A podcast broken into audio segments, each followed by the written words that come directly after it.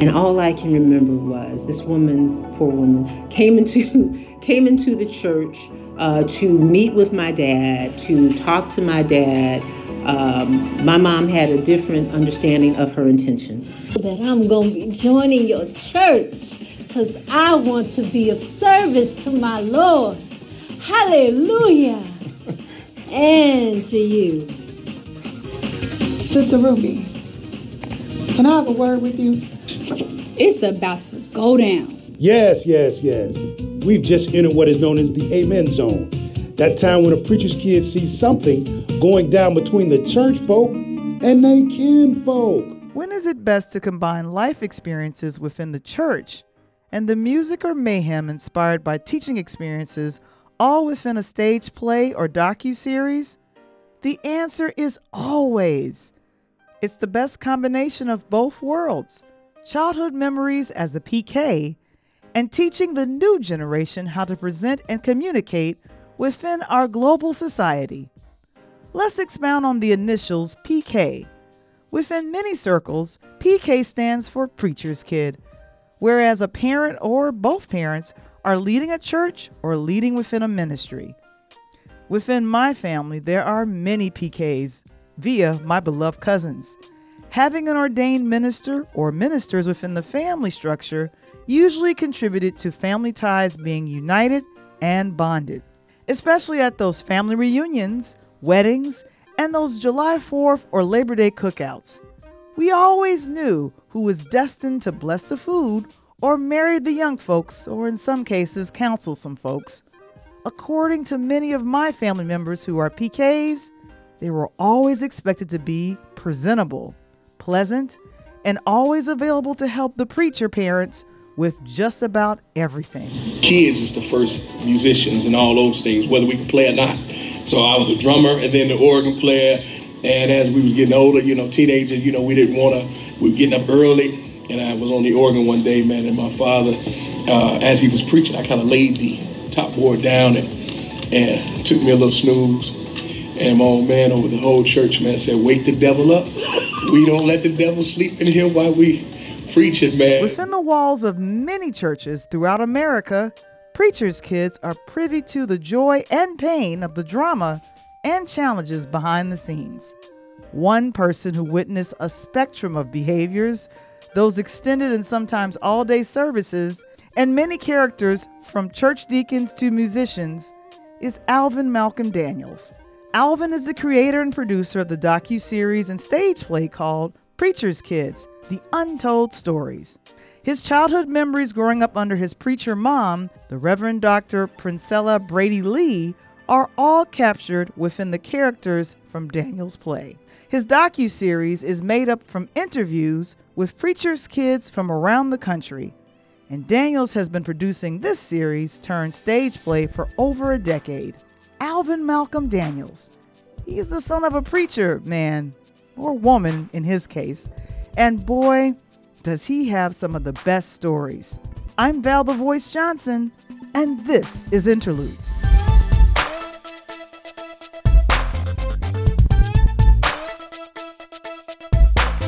Interludes, a pure Lighthouse production.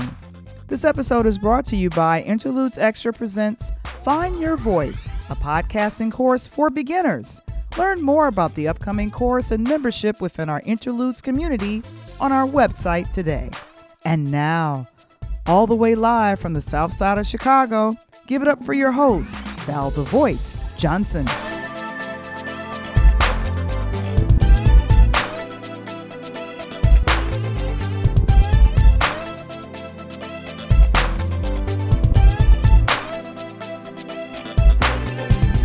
Streaming, many audiences are able to experience Daniel's Preacher's Kids, The Untold Stories, on the streaming service Tubi. Just in time for the holiday season, Alvin Daniels brings the stage play back to the local community theater, ETA, here in Chicago. Executive producer Michael Womble and I got a chance to catch up with Daniels to talk about the show, the inspiration behind creating this long lasting stage show, and how his teaching experience at Chicago State University is like being a unicorn and he and Michael identify as such. We are here with Professor Alvin Daniels, the playwright behind Preacher's Kids, The Untold Story, which is in its what year is this play in now? Uh, year 14. Yeah. 14. Okay, great, awesome, awesome. I saw that on the I saw that on the website, but I know as you are, are promoting some things on the website may not be as accurate as others. So I wanted to make sure we confirm that you are in your 14th year with this Yes. play, bringing this play to wonderful places all across the country, and coming up uh, for us November 18th and 19th at ETA in Chicago. Advance tickets $25. Um, also, you can get tickets there uh, if they are available. If it doesn't sell out, I wouldn't take that chance. But if it doesn't sell out, that's $30 at the door. In this play, Preacher's Kids, The Untold Story, tell us where did the idea for the play come from and how has it developed over almost nearly 15 years out? Uh, well, I always say, and you know, most people don't want to hear this. Some of your greatest blessings come out of tragedy. Yeah. Some of your greatest blessings come out of tragedy. To make a short story long, or as people say, to make a long story short, uh, my uncle, who was my mentor, really, uh, he was in on the East Coast at Dartmouth University as a professor, Okay. doing really well, making six figures. My grandfather was in his 49th year of being the pastor of Christian Hope Church. As he was getting up there in years, he asked his son, Hey, son, can you come help me out? I need your help. When my uncle got here, he realized the deacons were stealing and just doing all types of things. What he did was he came in, he cleaned up everything. The deacons didn't like that because they couldn't have their way. Mm. They sent a letter to his job when he got here to Chicago, and he got blackballed from the industry. My uncle went from being a millionaire to dying penniless. Mm. My my uncle went from being a millionaire to dying penniless. Wow. So had he stayed on the East Coast instead of being a preacher's kid and coming to help his dad, he probably would still be living now. So I took that pain and began interviewing preacher's kids about their experiences, and here we are 14 later, 14 years later. And it seems like it started off. It sounds like it started off as a documentary. So you were literally talking with other preachers' kids, and uh, with me growing up in church and just kind of seeing the hot spotlight that is on the the child of the preacher. How do you identify with of being a preacher's kid, and why was it important to give the untold stories or to document that? Uh, because uh, it, it's kind of funny. I don't care where I go, Mm-hmm. I meet preachers' kids. People people always ask me, Val, how long you gonna be doing this? I'm gonna be doing this forever. All right. I was on a cruise ship with some Caucasian uh, brethren, and we got to talking, and the next thing I know, I found that they was preachers' kids. So I know you asked me another question, but that leads into your question. Mhm. I think that what you do is you accept what is given, at least when I was coming up, Mhm. you had no option. Oh. It wasn't an option.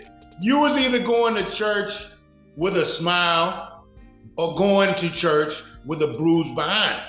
oh. So basically, as a preacher's kid, you look at church from the vantage point of your parents Right. because you always have their best interest at mind. Mhm. So I say all the time, one of my greatest assets is discernment. okay. I can pick up quickly whether you own some stuff or whether you're not. So to answer your question, I think I've handled it by using those skills that I learned while in church to become a better human being. okay. Let, let me let me let me pick, uh, piggyback off of something you said earlier um, when you were talking about the origin of it coming from a place of pain. Pain. Yeah. Certainly, in looking at the videos and I've seen of people, you know, coming out of your show, they are laughing, they are happy, they have had a, a wonderful hour and a half there uh, of of community Mhm. of, of, of bonding.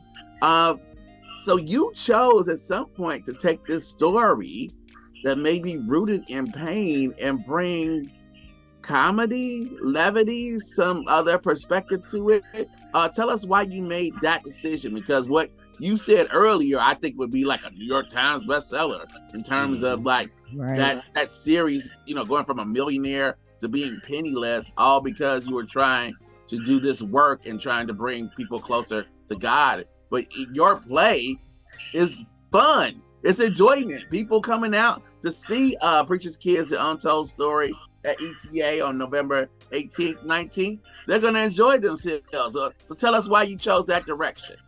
Well, I tell people all the time, uh, Preacher's Kids, The Untold Stories, uh, combines my three greatest joys my love of filmmaking and theater, Mm-hmm. my love of comedy, and my love of spirituality.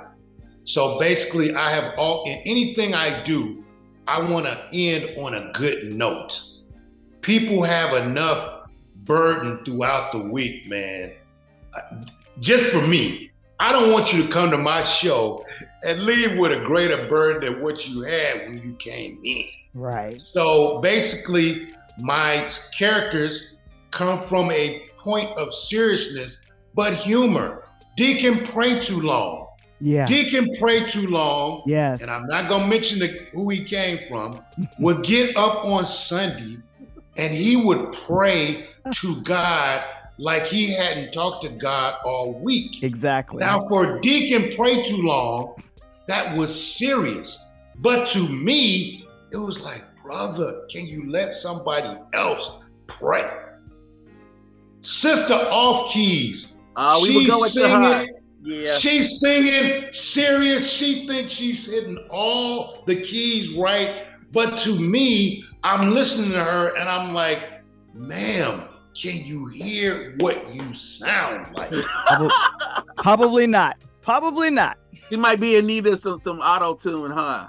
Yeah, yeah. So I answer your question by saying I always want people to leave my show in a better mood than when they came. That's just me. Anything I do, I want you to leave in a better mood than you came.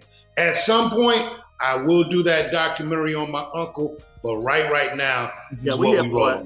Yeah, we here for that. When that when you when you're ready to tell that story, we're here for that as well. Yes. Now you, you Yes, said sir. like, you know, in whatever you do, uh uh you and I uh we had a conversation uh, uh, uh maybe a week or so before we had this um this time together uh for for interludes and kind of identified each other as hey unicorn, hey unicorn. So tell, let people know. Let let us know like what it is, what do you do uh when you're not working on this play and and bringing it to multiple platforms? What's your Uh, day I'm a- job? What's my day? I love it.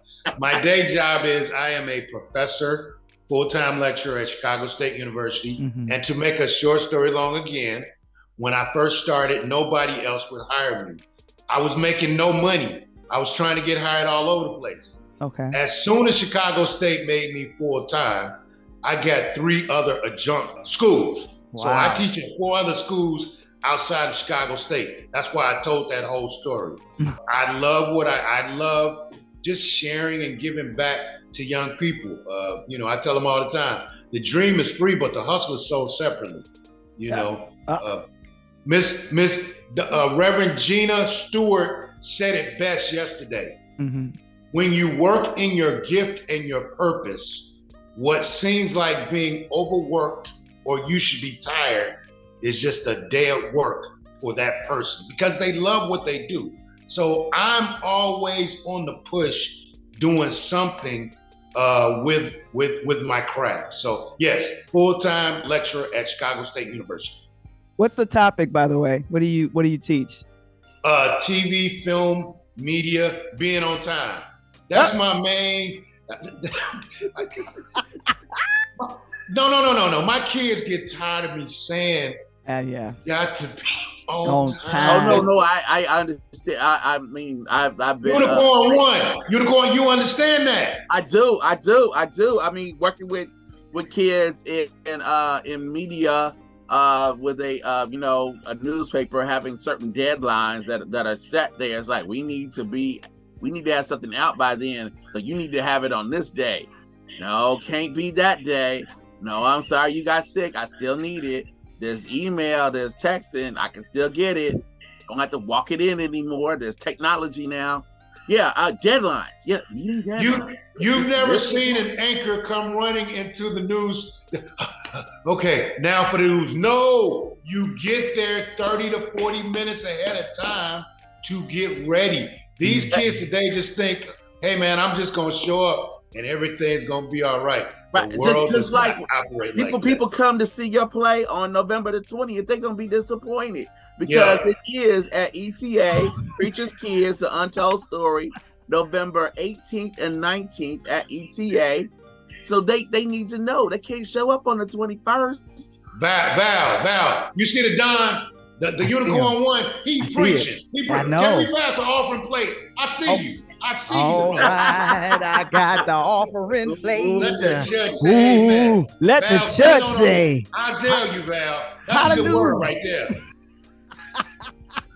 That's he does word. that. He he does that. He's and I I tapped I taught high school for three years, so I tapped out. I, I punked out pretty much, and so I have a lot of respect. Of Uh, no, no, no, no, no, no, no, no, No, no. Val, Val, Val. Please, What? please tell. As a high school instructor, Mhm. you're on a whole nother level of patience. Oh, I taught high schoolers for one year and realized that was not my ministry. there you go. Uh, Hmm. that's where I am. I'm in high Hey, school. hey, Don, Unicorn One. At least, no, no, no. At least college students kind of know what they want to do. That's good. High Yeah. schoolers are just all over the place. hmm My my wife, my wife is a principal at a school, and Oh. every day she goes out the door, I pray for her. Because high school is just a whole nother situation. yeah.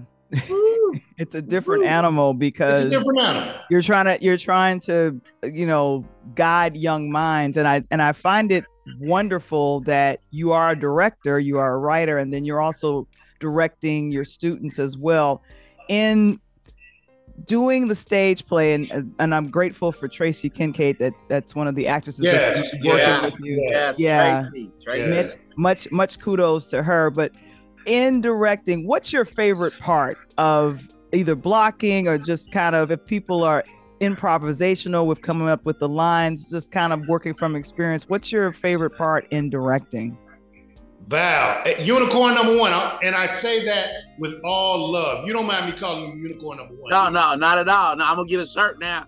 Yeah, Yep, it is uh-huh. unicorn number one, and I will get Yep. one to say unicorn number two. All right. So, you so, so what happens with this piece is it's based on uh, over 800 interviews with preachers' kids. So what I do is I sit down with a preacher's kid, I listen to their story, and then I put together a script.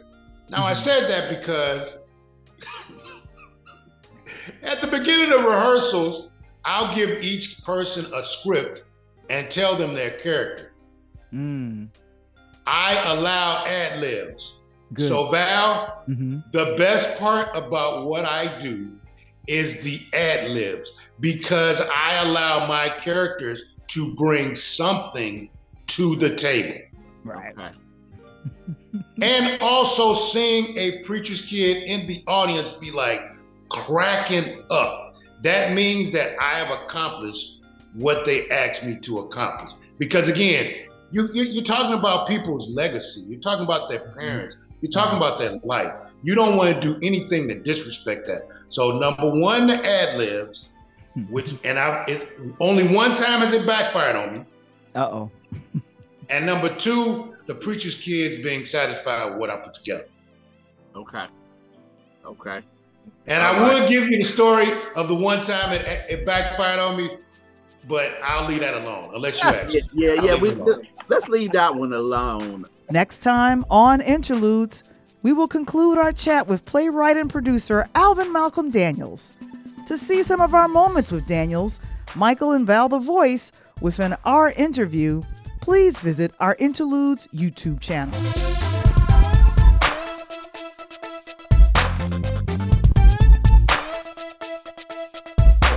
Have you seen it? It's the weekly chat with EP Michael Womble, Coach Tony Thompson and host Val the Voice Johnson, Interludes Extra presents Talk on Tuesdays.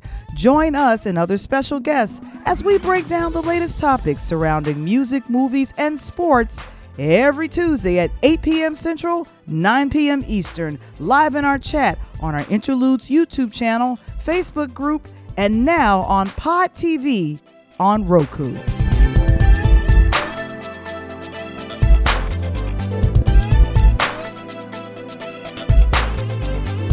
Interludes.